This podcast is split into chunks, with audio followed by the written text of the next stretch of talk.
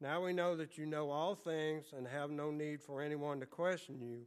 By this we believe that you came from God.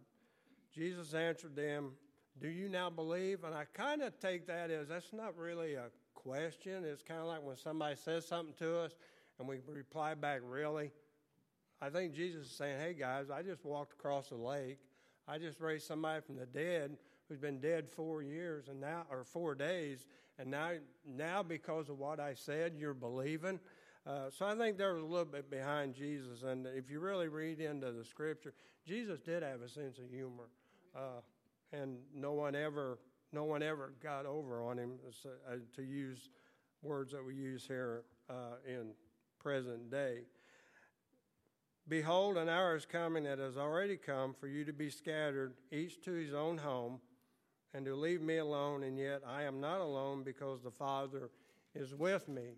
And this is my favorite scripture, and, and I encourage you when when the world starts throwing things at you and you can't handle it, just read uh, 1633. These things I have spoken to you, that in me you may have peace. In the world you have tribulation, but take courage. I have overcome the world. There's two things in that I see. You know, when our kids come to us and they say, May I? And we say, Yes, you can, that leaves them the option. Okay, I just gave you permission, but it's up to you make the move. So what Jesus is saying in there, I've just gave you the option to have peace through everything that you go through. So it's up to you to either set back and, and let the world beat you down or rely on my peace. And then I'd much rather for Jesus to say, rather than overcome the world, he conquered the world. And we, we have that same option. And the way we overcome the world is to go back to what he said In me, you may have peace. So that's my take on 16, 29 through 33. Let's pray. Heavenly Father, thank you for the offer of peace and thank you for your word and thank you for your message. And Jesus, most importantly, thank you for the work that you did on the cross. Because without that work that you did on the cross, we wouldn't be have access to the Father to come to the Father when when things aren't going the way we want. But you know, we can come to you, and you always hear our prayers. But we also need to come to you and give you thanks. And I thank you for your Son Jesus Christ. I thank you for my salvation. Thank you for this church, and just ask you to be with us today and this week. Go with us and help us remember the words and everything that Neil's going to teach us today. We just thank you and praise you in Jesus' name. Amen. Are you behind me? Let's sing in Christ alone together to open the service.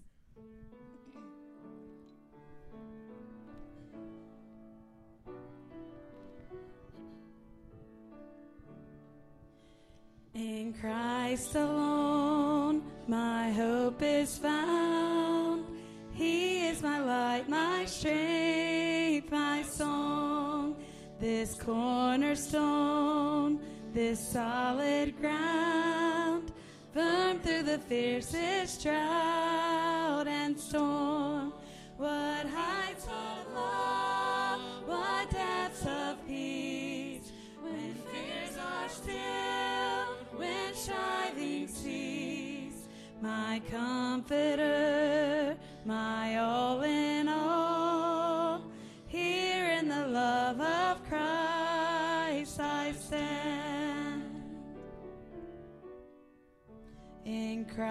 Christ alone, who took on flesh,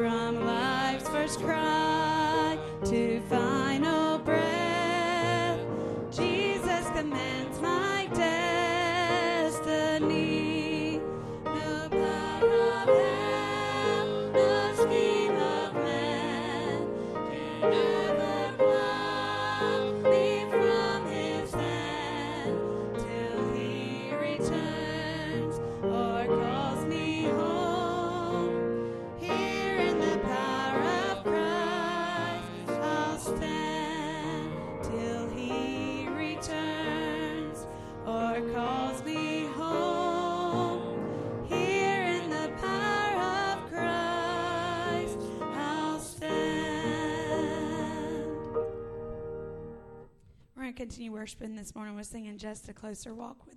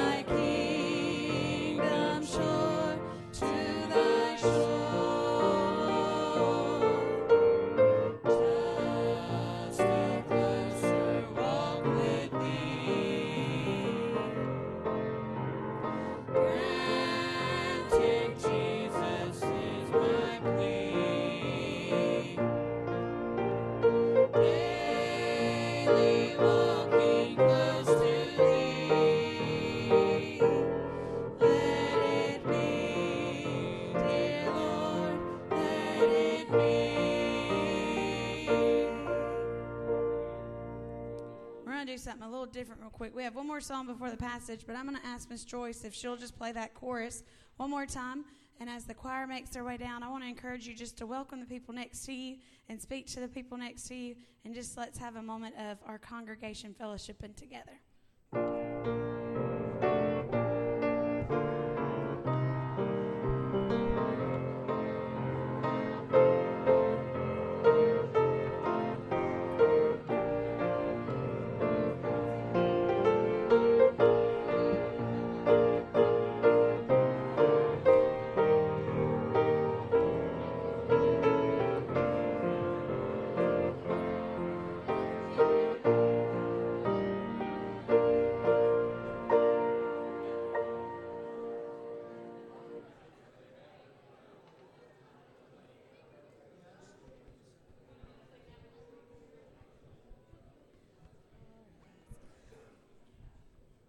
Was nice to hear that much noise in the in the sanctuary. Let's sing one more song together before our sermon. We're going to sing How Deep the Father's Love.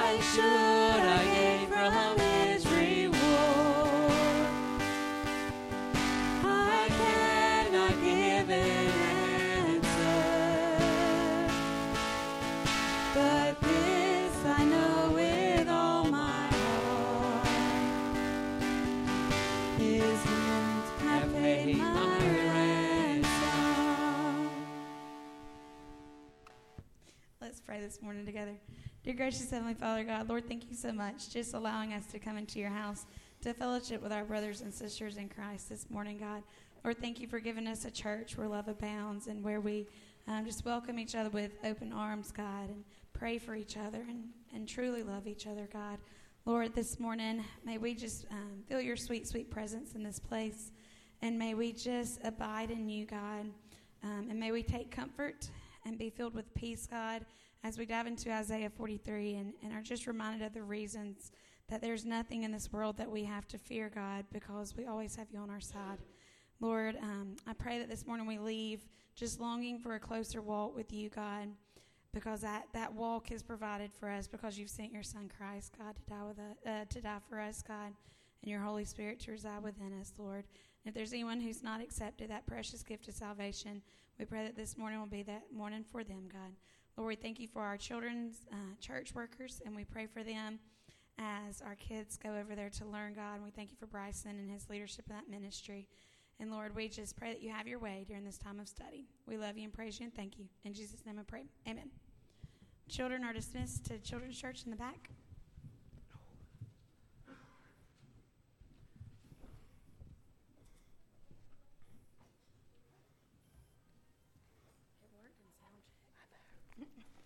All right, as we said earlier in announcements, age three and up today in Children's Church, and then next week we'll implement ages three through uh, second grade. So grateful again for those involved in teaching our children. If you have your Bibles, as Catherine mentioned, Isaiah 43 is our passage today as we make our way through key passages in the book of Isaiah.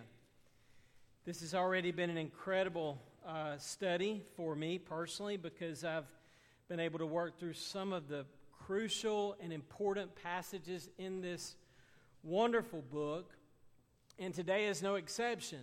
Of course, all of God's Word is profitable and uh, helpful and inspired. And here we have again a, a, verse and a chapter that is one of the most encouraging passages in all of Scripture. Let me say in introducing it that when I first began my ministry, what I would term full time pastoral ministry, I wasn't that familiar with uh, this particular chapter. And one Wednesday night during our Wednesday evening Bible study, a young lady named Angie, uh, who at that time had been diagnosed with cancer and she was going through treatments for cancer, uh, she shared with our group that there was a passage of Scripture that she was reading over and over every day as a personal encouragement to her during her time of struggle and testing. And this was the passage that Angie Dalton read to our Wednesday evening Bible study. And I thought to myself, those are some of the most encouraging and powerful and uplifting verses that I had ever read. So I never approached Isaiah 43 without remembering what she shared with our group that night. So my goal today is to preach this text and explain this text in such a way that you personally will, quote, wear out this particular passage and the other passages that, that, that it sheds light on and, and gives. Uh, the other passages in the New Testament begin to, to work back to this and, and empower this and detail this. But I hope and pray that this will encourage you because all of us deal with the issue that Isaiah addresses here, and, and that is fear fear.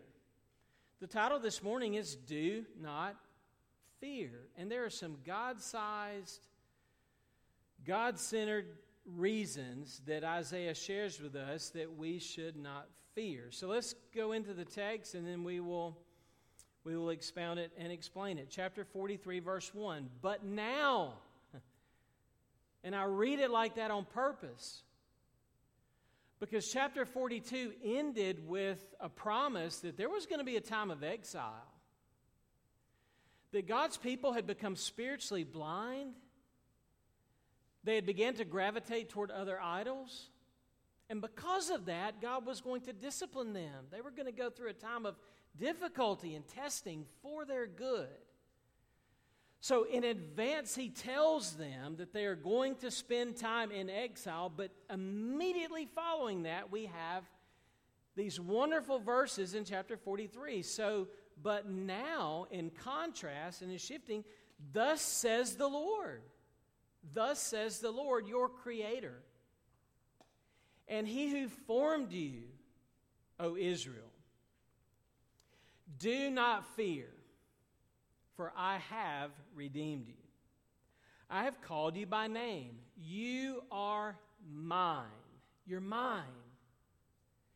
And when Jeff Rude put that text on the, the sign out there earlier this week, Jeff checked And he says that phrase, you are mine, does have an exclamation point at the end of it, all right? For emphasis, we are to exclaim that. We are to expound that. You're mine. When? Verse 2 When you pass through the waters, I will be with you. And through the rivers, they will not overflow you. And when you walk through the fire, you will not be scorched, nor will the flame burn you. For I am the Lord your God, the Holy One of Israel, your Savior. I have given Egypt as your ransom, Cush and Seba in your place. Since you are precious in my sight, since you are honored, and I love you. I will give other men in your place and other peoples in exchange for your life. Do not fear, for I am with you. I will bring your offspring from the east. I will gather you from the west. I will say to the north, Give them up, and to the south, do not hold them back. Bring my sons from afar, bring my daughters from the ends of the earth. So it's very clear that God desires for his people to see him as their heavenly Father. Uh, C.S. Lewis said a Christian is someone who has God as their as their father. Everyone, verse 7, who is called by my name and whom I have created for my glory, whom I have formed, even whom I have made. Father, thank you for your words to us through the prophet Isaiah. We don't know exactly what your people were going through, but we know enough to know that they were concerned. They were tempted to be afraid. And we too, in our own circumstances and lives, know that you've told us repeatedly in what has been called the most repeated command of the Bible not to be afraid. So show us this morning through Isaiah reasons you give that we should walk in trust and in faith and in confidence, regardless of our circumstances. And for that, we need your grace. We need your spirit. We need your words. In Christ's name we pray. Amen. So, in all honesty, uh, I preached Isaiah 43, 1 through 7 earlier this week at Carrollton Manor nursing home. And I know it sounds like every week this guy refers to, you know, a nursing home, but that's kind of beside the point.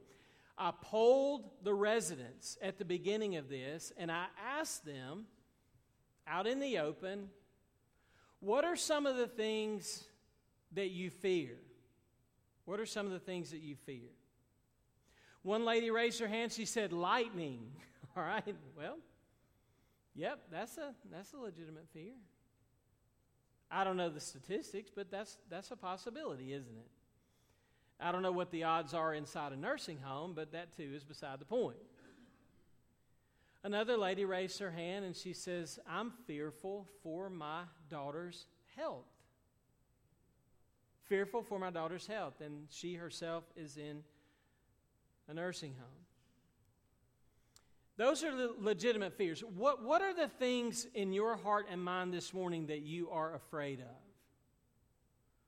I want you to spend some time just thinking through your, your heart and your mind. What are, what are your anxious thoughts? As Psalm 139 uh, describes Lord, search me, know me, show me my anxious thoughts. I think all of us deal with anxiety and fear and distress. And there are many places we can go in the scriptures to help us compare what we are going through to God Himself. I saw what I thought was a pretty good quote this past week. On a scale of zero to God, how big is your problem? You know, you go into hospital rooms and you see on a scale of one to 10, what is your pain level? On a scale of zero to God, how big is your problem? In, in chapter 43, the first two words, but now, but now, those two words remind me of the powerful words in the Gospels, but God. Yes, they were momentarily going to be exiled. Yes, they were momentarily going to be disciplined. But God always gives us a but now to encourage us and empower us to bring us through. God was rebuking Israel at the end of 42 for their blindness and their failure that would result in their captivity. But immediately after that, he says, But now. But now. So I want to give us three God sized reasons this morning that we should not fear, that we should not be afraid. Number one, our Heavenly Father is speaking His Word. Our Heavenly Father is speaking His Word. God reminds and emphasizes in this passage, and especially in verse 1, who He is and who His people are in relationship to who He is.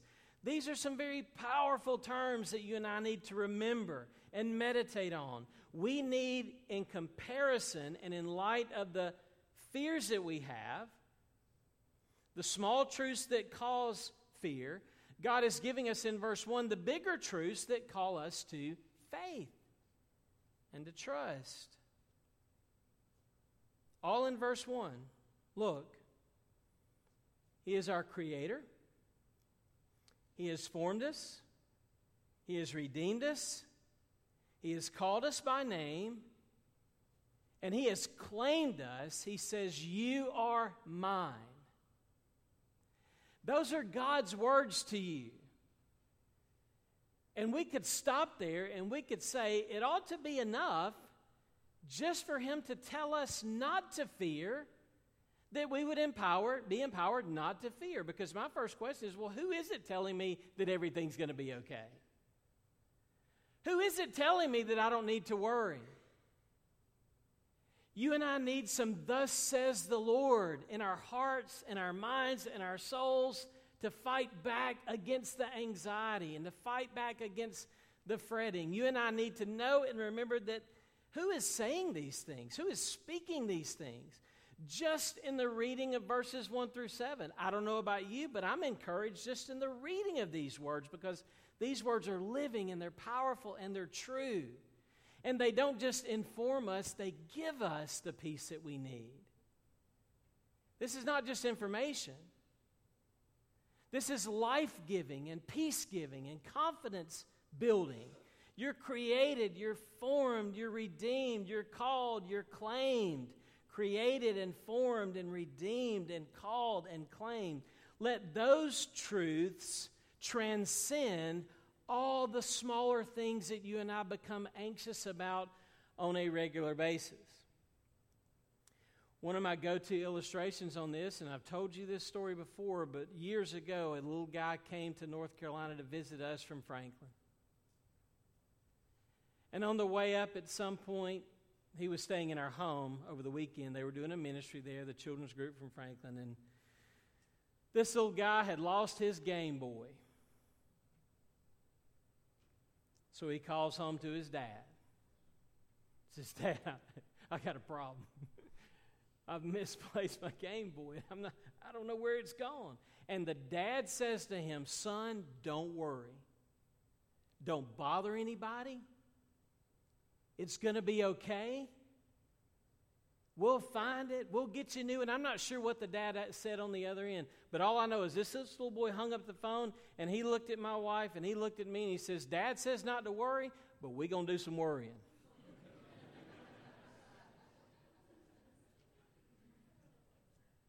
and it's almost as if we have heard the creator of the universe say to us after saying, I've created you, I've formed you, I've redeemed you, I've called you, I've claimed you, you're mine. Don't be afraid. We have said, Yeah, but yeah, God, but we're going to do some worrying. God commands us, as He did them, not to fear. Now let's think for just a moment why is fear so dangerous? Fear is extremely dangerous. Uh, even the Star Wars series told us that fear is the beginning of the path to what? The dark side. Okay? In college football, you can watch this every Saturday. In high school football, you can watch it every Friday night. A quarterback who begins to panic in the pocket will very quickly make what? Some very bad decisions. If he feels his security breaking down, he will make some very bad choices. Do you want us to know when our worst decisions have ever been made? Is when we felt pressure, when we felt afraid. And I've got a Bible verse concerning, con- confirming this. Psalm 37 8 says this. We've got other voices going on in the room. Let's all just stop and acknowledge. This is what you got to do. You got to get let God's voice drown out all the other voices, all right? That's an illustration in itself. I'm not going to say where that came from, but anyway, all is forgiven. where were we? Oh, here it is. Here it is. Psalm 37 8.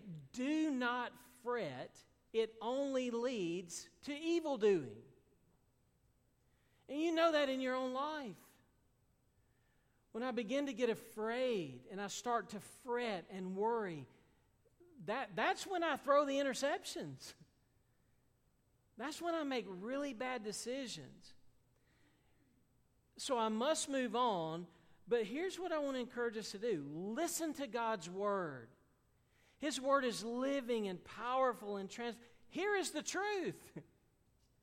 Here's the transcending truth that transcends all the daily things that you and I are anxious about. What Jesus in the Sermon on the Mount. Don't be anxious about tomorrow. Tomorrow's got enough anxiety in and of itself. Your heavenly Father knows you need these things. Don't worry about your food, your clothing. He will take care of you. Jesus is putting meat on the bones, and he's putting teeth to the truth that Isaiah is pre- presenting hundreds of years before. Your heavenly Father loves you. He created you. He formed you. He redeemed you. He, he's once you are in the Father's hands and you're His,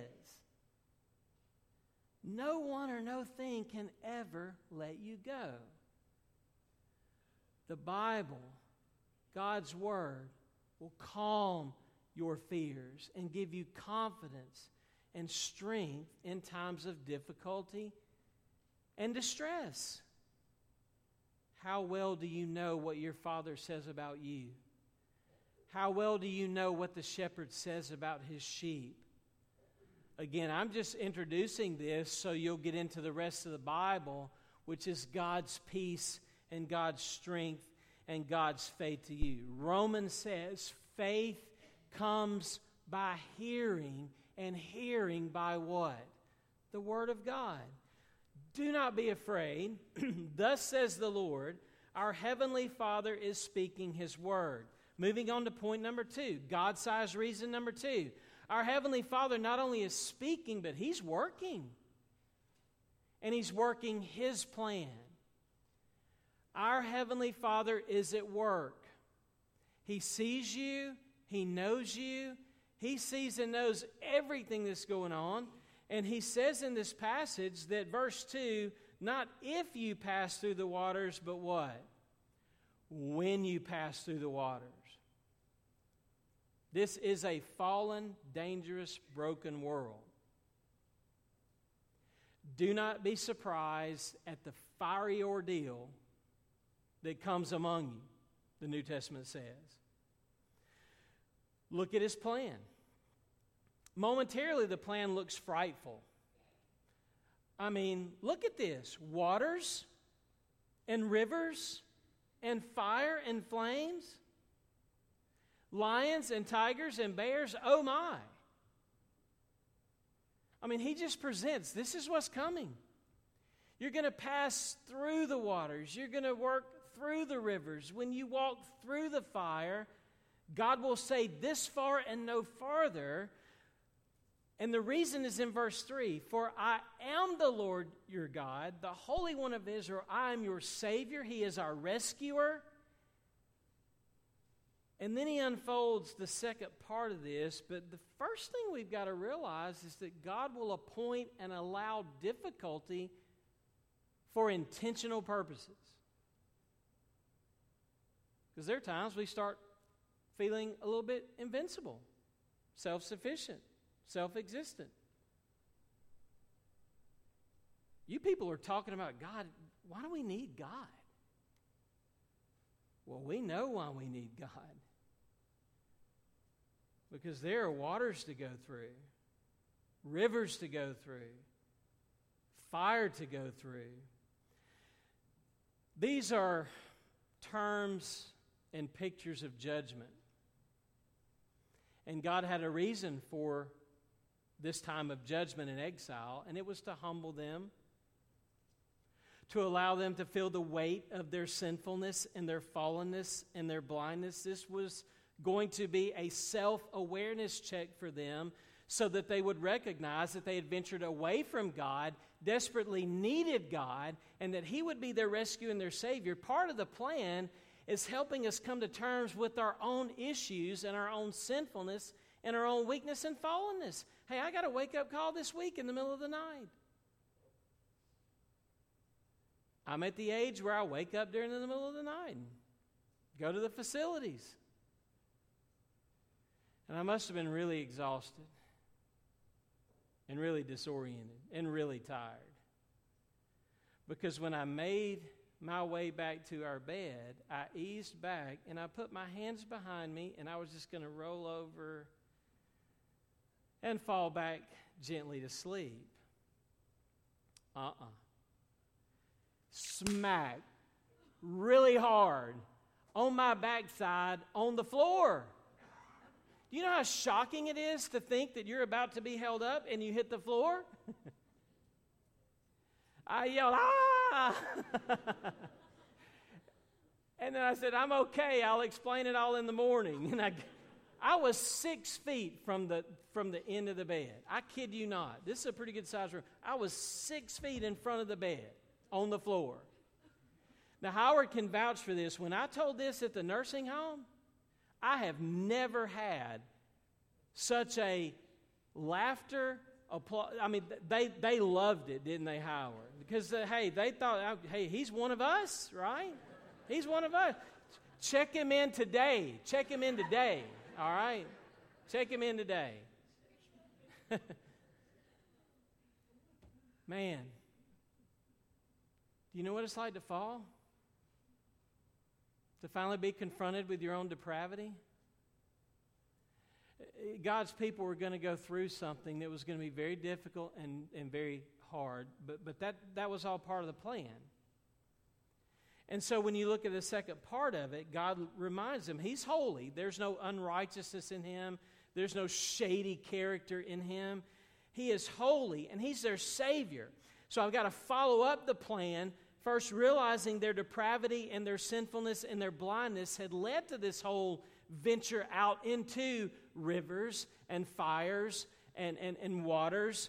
But, but look at this is so interesting. Okay, walk with me through these next two verses.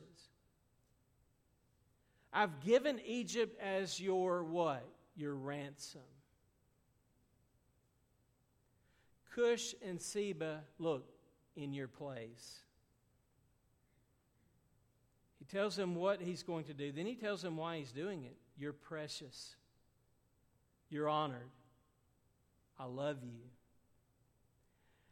I will give other men in your place, other peoples in exchange for your life.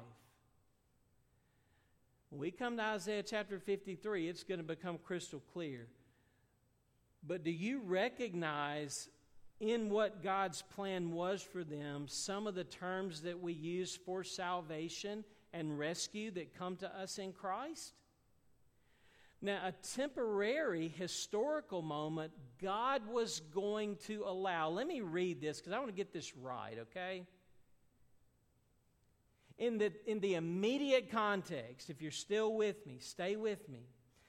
God delivered Israel from some of Sennacherib's wrath by allowing him to defeat the Egyptian army that included people from Egypt, Cush, and Seba in exchange for their souls. So, on a historical temporal context, God was going to allow some people to, to die in order for his people to live. Does that sound at all familiar to another plan that, that unfolds through the course of the Bible? See, what God's plan ultimately is and was and is going to be is that God Himself was going to give Himself as a ransom in their place, in their place, in exchange, because we are loved and honored and precious. Christ came as a sacrifice of atonement, and he was going to die not only for us, but instead of us. Here's my point. We have in Isaiah 43 a hinting to and a foreshadowing of what God was going to do for us through the atonement and through the cross of Christ. God gives his only begotten Son in exchange for you and me. He was going to make him who knew no sin become sin for us so that we might become the righteousness of God. I'm saying that as they pass through the rivers and the water and the fire, and God brings Israel through that and exchanges people, substitutes people to keep the seed and the promise going on a much larger scale and grander scale, Jesus Christ Himself went through the water and the fire and the river of God's judgment in exchange for us so that you and I might be forgiven and so that we might live. Our Heavenly Father was working out an immediate plan along with working out a much larger plan to rescue and redeem his people from the judgment on sin that all of us deserve. Does that make gospel sense? So, when you and I go through the waters and when we go through the rivers, we not only have Isaiah 43, we have John 3:16 that really puts some meat on the bones of Isaiah 43. And so we say to ourselves, I know that I'm honored. I know that I'm precious. I know that I'm loved. They knew that God was going to sacrifice some foreign, enem- foreign enemies and nations for the sake of his people. Uh, where, where's the justice and the righteousness and the fairness in that? Well, ultimately, you look at the cross and you ask, where's the justice? Where's the righteousness? Where's the fairness in that? Jesus is the Lamb of God who takes away the sin of the world. And if this was an encouragement to the people of Isaiah's day, how much more an encouragement for you and me? Through your river and through your fire and through your storm, God has always got a plan. And if you want to know how sincerely devoted He is to that plan, you go to the cross and you say, If He did not withhold His Son from us, how shall He not also freely with Him give us everything? He has told us the means of deliverance, He's told us the reason for deliverance. And in Christ, we have the ultimate source of deliverance. What about those shepherds in Bethlehem? Man, when they saw those angels and they heard that announcement, the Bible says they were sore afraid. But what did the angels say? Do not be afraid. Because for you, in the city of David, has been born a Savior who is Christ the Lord. God was zeroing in and pinpointing the target mark of his plan of redemption for his people. So that's why when we think through how God is working through his plan, we continue to trust and obey his words and his sovereign plans, knowing that it's for our good and His glory. Trust and obey. Then the third point, here's the, the last reason. Our Heavenly Father is exalting His name. He is exalting His name. And I get this from this wonderful promise. This is a this is an end times promise. This is a culminating, glorifying consummation promise. Look at the, the scope of this. He says, Do not fear, I'm with you. I am bringing offspring from the east, gathering from the west, saying to the north, Give them up, to the south, don't hold them back. Bring my sons from way off afar, and my daughters from the ends of the earth, everyone who is called by my name, created for my glory. I've formed them, I've made them. This is a reference to the, the, the broad, sweeping promise of God to have a new heaven and a new earth in which righteousness dwells, with all of God's people gathered from all generations, from the four winds of the earth, reunited together forever with God. Jesus referenced dining with Abraham and Isaac and Jacob at the marriage supper of the Lamb. This is a regathering of all God's people. He's reversing what happened through the fall in Eden. From Eden, we became scattered and alienated and, and, and diverse and exiled. And so now we still deal with alienation. Now life is a lot like a, a order of hash browns at Waffle House. Scattered, diced, and all the different ways you can get it. Chopped, just trying to keep you with me. But God is going to bring His elect to glorify His name, to the praise of His name. We are created for His glory. And that may not mean much to you now. But if you ever get separated from someone you love, you'll begin to cry out for a regathering. Cry out for this reuniting. Cry out for this way home. And Jesus said, Let not your heart be troubled. You believe in God. In my Father's house are many mansions. If it were not so, I would have told you, I go to prepare a place for you. Let not your heart be troubled. I'm not going to leave you as aliens. I'll come to you. I will be with you. The Comforter will come to you. Jesus is unfolding God's unfolding plan to bring everything back together as one in the true head and the true Lord who is Christ. And so I think on Thursday, was it Thursday? I went to see Joe Whittemore.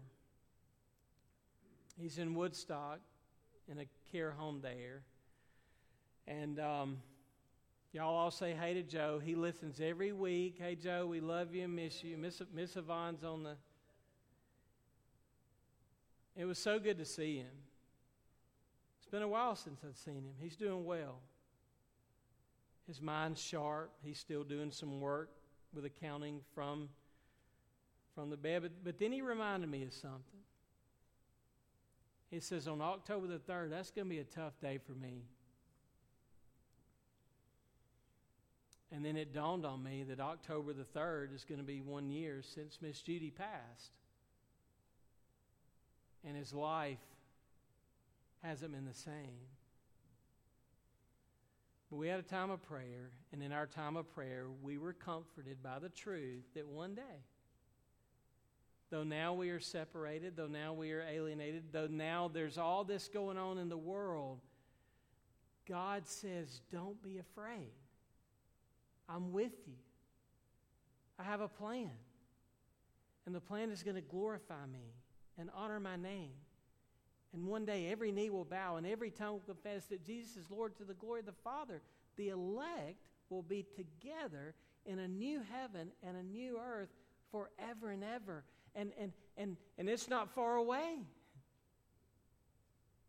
It's soon and very soon. We're going to meet the King.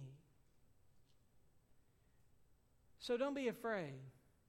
Joe, Neil, Larry, Barry, Chuck, Colleen, personalize that for every single one of us. Personalize this. Do not be afraid. Your Heavenly Father is speaking to you, so listen. Your Heavenly Father has a plan, so trust and obey. Your Heavenly Father ex- is exalting His name, so, so glorify Him through the storm. If you're tethered to Christ, He is going to bring you through the cross, through death, and you will be glorified with Him. Live like this, the theologians say. As if Jesus Christ died yesterday, rose from the dead today, and is returning tomorrow. Do not be afraid. Father, thank you for your love for us, that you would communicate your heart, your will, your plan, even in a time of distress and sorrow and separation. Our glory is fading, your glory is eternal. You will not let your glory be defeated or discarded or discouraged. So, Lord, as long as we're listening and trusting and glorifying you, we know that you will bring us through the storm, through the waters, through death, through suffering, and we will one day be glorified with you and with your Son, Jesus Christ. This is the way of the cross. The life, suffering, death, burial, resurrection, ascension, and glorification of Jesus is this way. This is the way we follow all the way home. In Christ's name we pray. Amen. Hey, let's stand and sing this hymn of invitation. The reason we are singing this is this song is this passage. Okay? If you have listened at all, let's sing this from the heart to God who is doing this in the lives of our children. You come forward as we sing.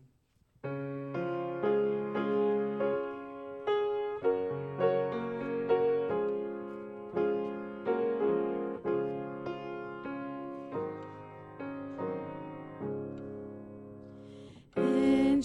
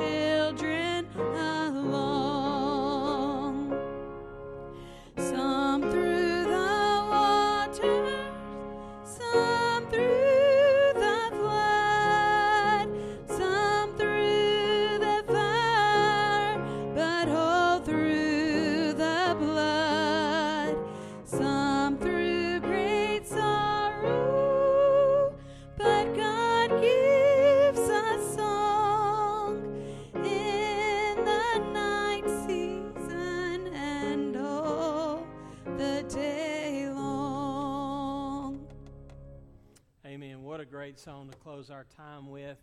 So grateful all of you are here this morning. Hey, I will say this I had several people say, I did not get your sermon notes. And like, I thought I sent them out. So, to all of you who look for that, and to the 50 people who, it was encouraging to know that there's that many people who care. I thought I sent them out yesterday, but I, I, I, was probably too busy watching Brock Bowers highlights that I just got all distracted. So, my apologies for that. Um, tonight at 6, adult Bible study, youth, children, and choir at 5. Thank you, Catherine. Y'all have a great afternoon.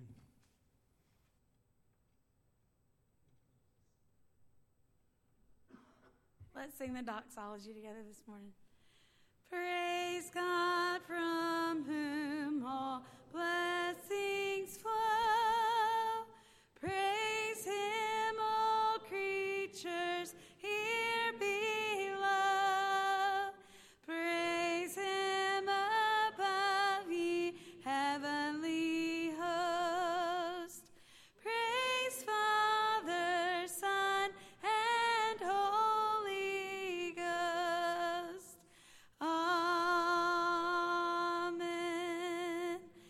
great week.